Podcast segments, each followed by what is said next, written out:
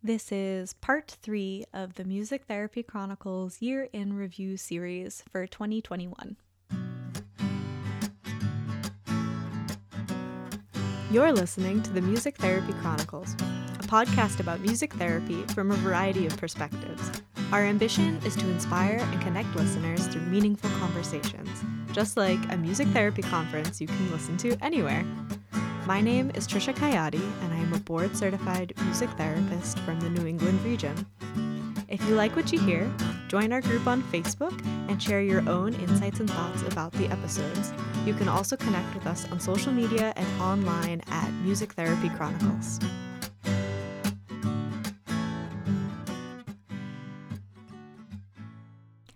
Welcome back to the Music Therapy Chronicles. Today is our last part of our year in review series. We are rounding out the year 2021, and I don't want to sound cliche, but I think I'm still stuck in the beginning of 2020.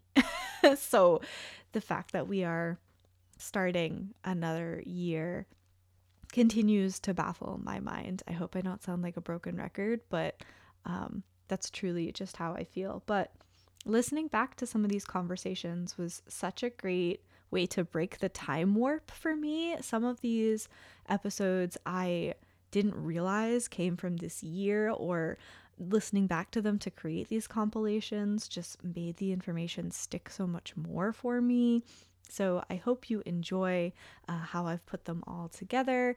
Don't forget um, or if you missed parts one and two, please check those out as well because they're they're exactly what it says a year in review. It's so cool to see everything that's been able to happen on the show in this year. And I'm so grateful for the guests making the time to talk with me and share with you, the listeners.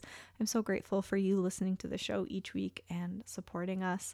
Um, for subscribing, for following us online, for checking out our pod courses, for joining the self care community if you have all that awesome stuff. It really helps doing this side of things be more invigorating, honestly. Um, because otherwise it's just me and a microphone. and sometimes that can be a drag, but not today. Today is an exciting day, and we're going to hear from Casey Soros, Veda Hingert, Alyssa Stone, Lindsay Bryan Podvin, and Diva Paskowskis.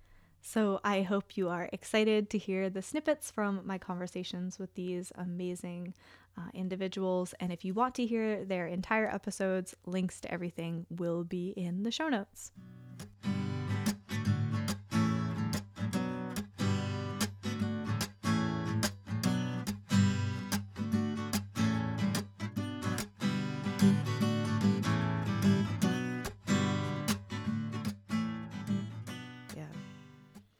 I did my internship at a state hospital.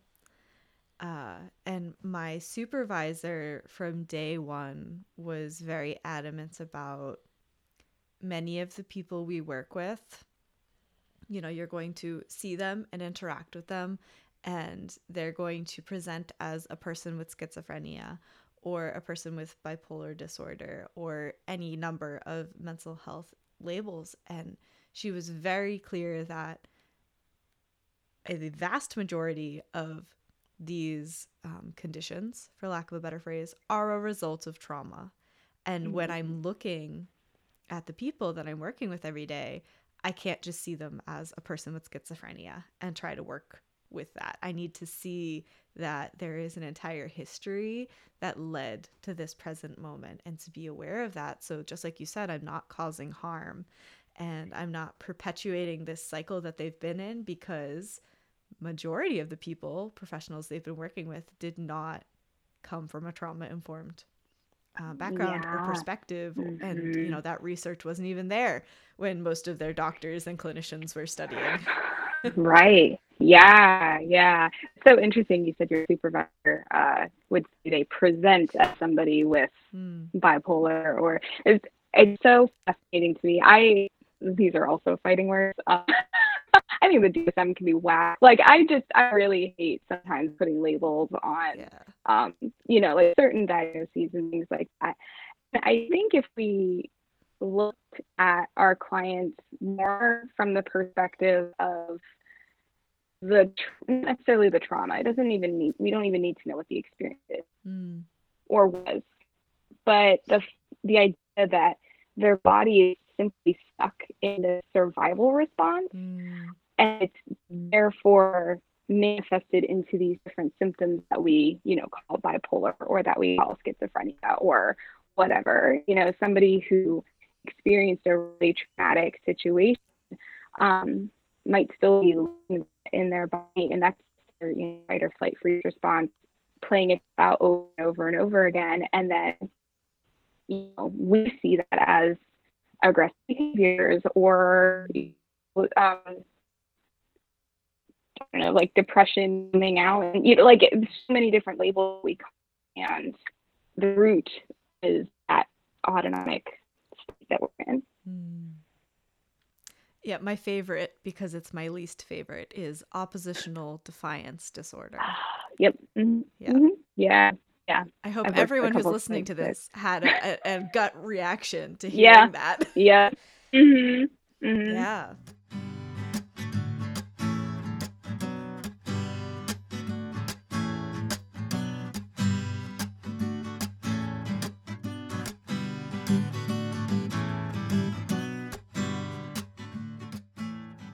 You so you mentioned the web and like all these different people included in that. So can you expound on that more and the the ecosystem? Like I love that word in this context, but I also I just want to hear more of what you think about that ecosystem.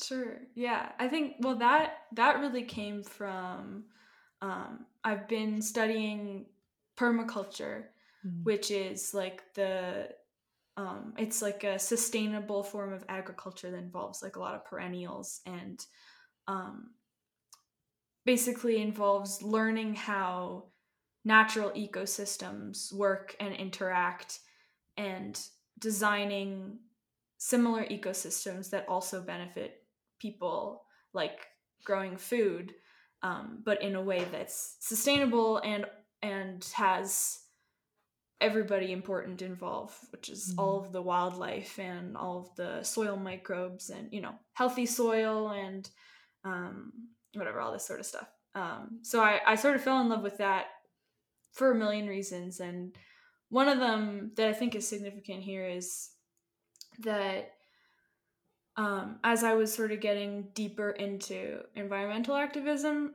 I was sort of encountering a lot of the very like negative forward type of activism like don't um go on an airplane and like mm. don't have a carbon footprint like do as little as you can to mitigate the like inherent harm that you as a person do and i think i was sort of buying into that for a while but i i think i'm just not interested in being part of something that the main message is you're a bad person and you have to do as little as you can rather than there's something you can do that's like really beautiful and you have a lot of power. Um, which i found in permaculture that that like you as a person have the power not only to do less harm but do a lot of good in restoring ecosystems and growing food for your neighbors and um, learning about the world around you and feeling more connected with it. And mm. I think to me, and there's a million ways that environmental stuff can be done, and I don't want to, you know, put anybody's method down. I think it's all it all has a place for sure. But I think the place that I found myself most interested in personally is um, that sort of like what can we do to have people feel more empowered that they have actually a really strong capacity to do amazing things including um, you know in environmental scenarios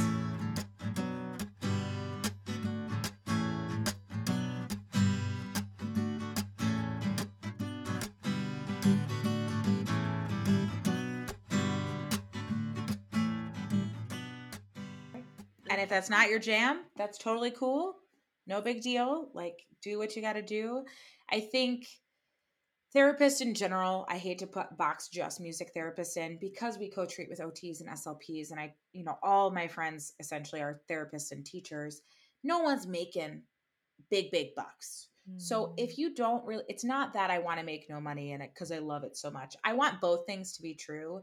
But when you're not making six figures and you know this this financial amount that you really probably could be making in corporate america where you're going to be miserable but you're going to be making lots of money mm-hmm. if you're miserable and making no money you're like well i'm going to go do that so i at least want people to be like i'm making enough money to live or i'm making money more money than i need to live by at least a little bit and i love the heck out of everything i'm doing and i'm pretty psyched mm-hmm. to go to work most days not every day is perfect. I'm sure, you know, there's some days my employees will be like, Alyssa is psycho.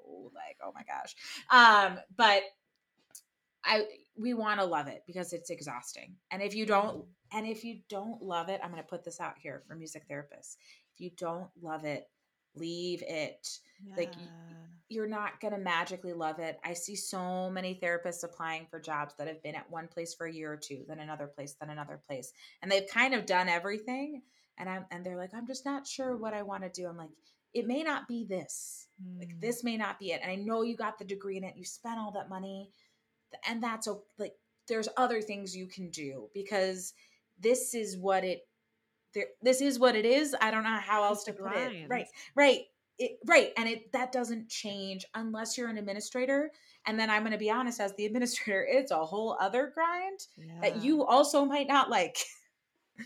so yeah, I give you permission if you're listening and you're saying, I don't know if I want this, that's okay. Explore that, sit with it a little more and and trust that maybe you need to leave it behind and that's okay. Mm-hmm. But if you do love it, find a place that makes you love it more.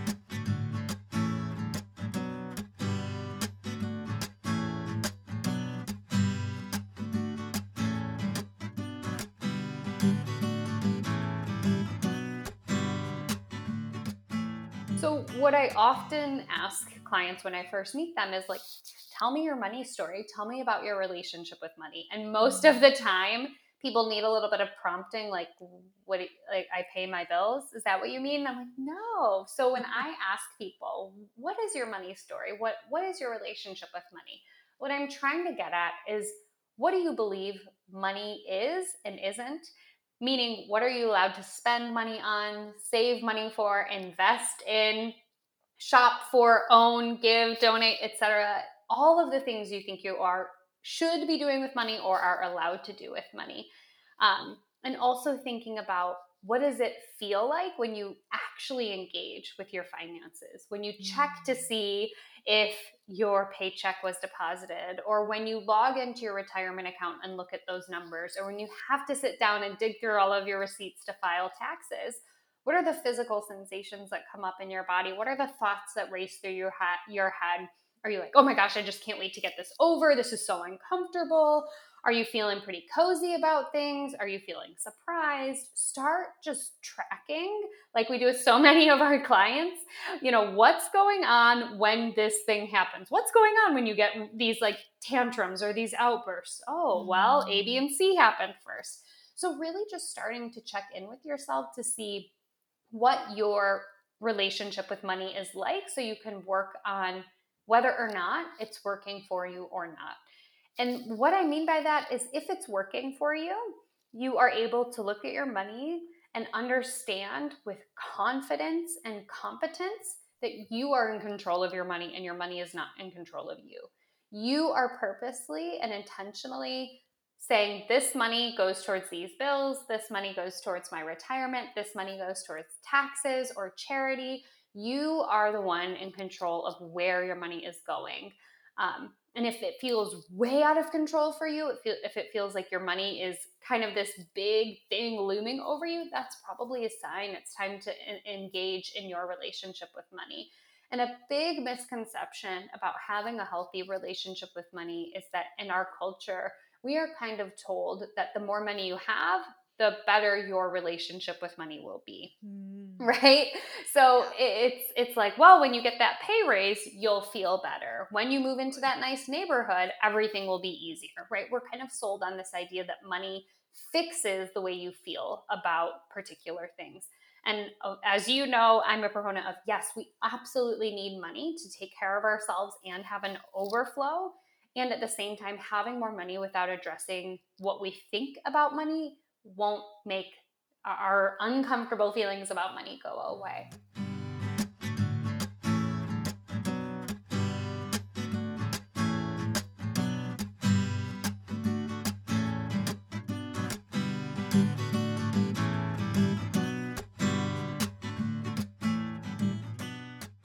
Yeah, and it's, you know, coming back to that clinical sense. It's like, yes, the goals are there. Yes, we know what we're working towards, and that is part of our intention as well. But mm-hmm. how can we be present? I also ask to be present and in the moment, right? You, I'm sure a lot of us do that to meet people where they're at, right? That's what we're doing. And and that the highest good that language is something i've learned through my reiki practice but it's essentially that like first do no harm idea right yeah um, and and that's always the intention with reiki.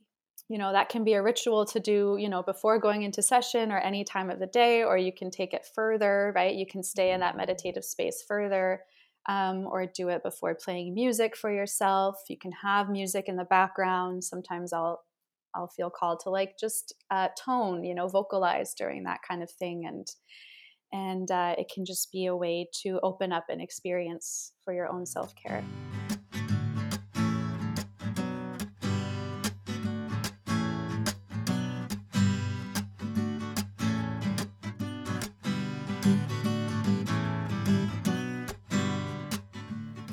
Thank you so much for taking the time to listen to today's episode and listen to our episodes each week. Listen to this year in review series. I hope you have enjoyed it and um, yeah, I have enjoyed the show this this year in general. If you do listen and and like what you hear, please leave us a review. It's honestly just nice for me to know that um, people are enjoying this content and it also helps the podcast to be more visible so more people can find the podcast when they need a pick me up when they're driving in their car and they're feeling down when they need professional resources all that good stuff so please also consider um, sharing with a friend or taking a screenshot and tagging us on social media. We're at Music Therapy Chronicles on all the platforms. I'd love to hear what you're listening to and what your thoughts are.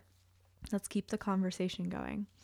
As we round out um, the year, I hope that you are feeling hmm, calm and loved and supported.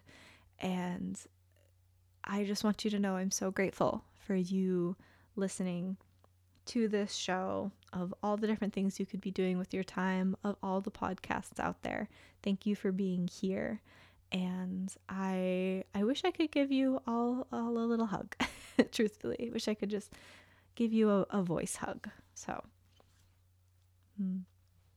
I hope you have a wonderful and safe and energetic new year, and I will see you on the flip side.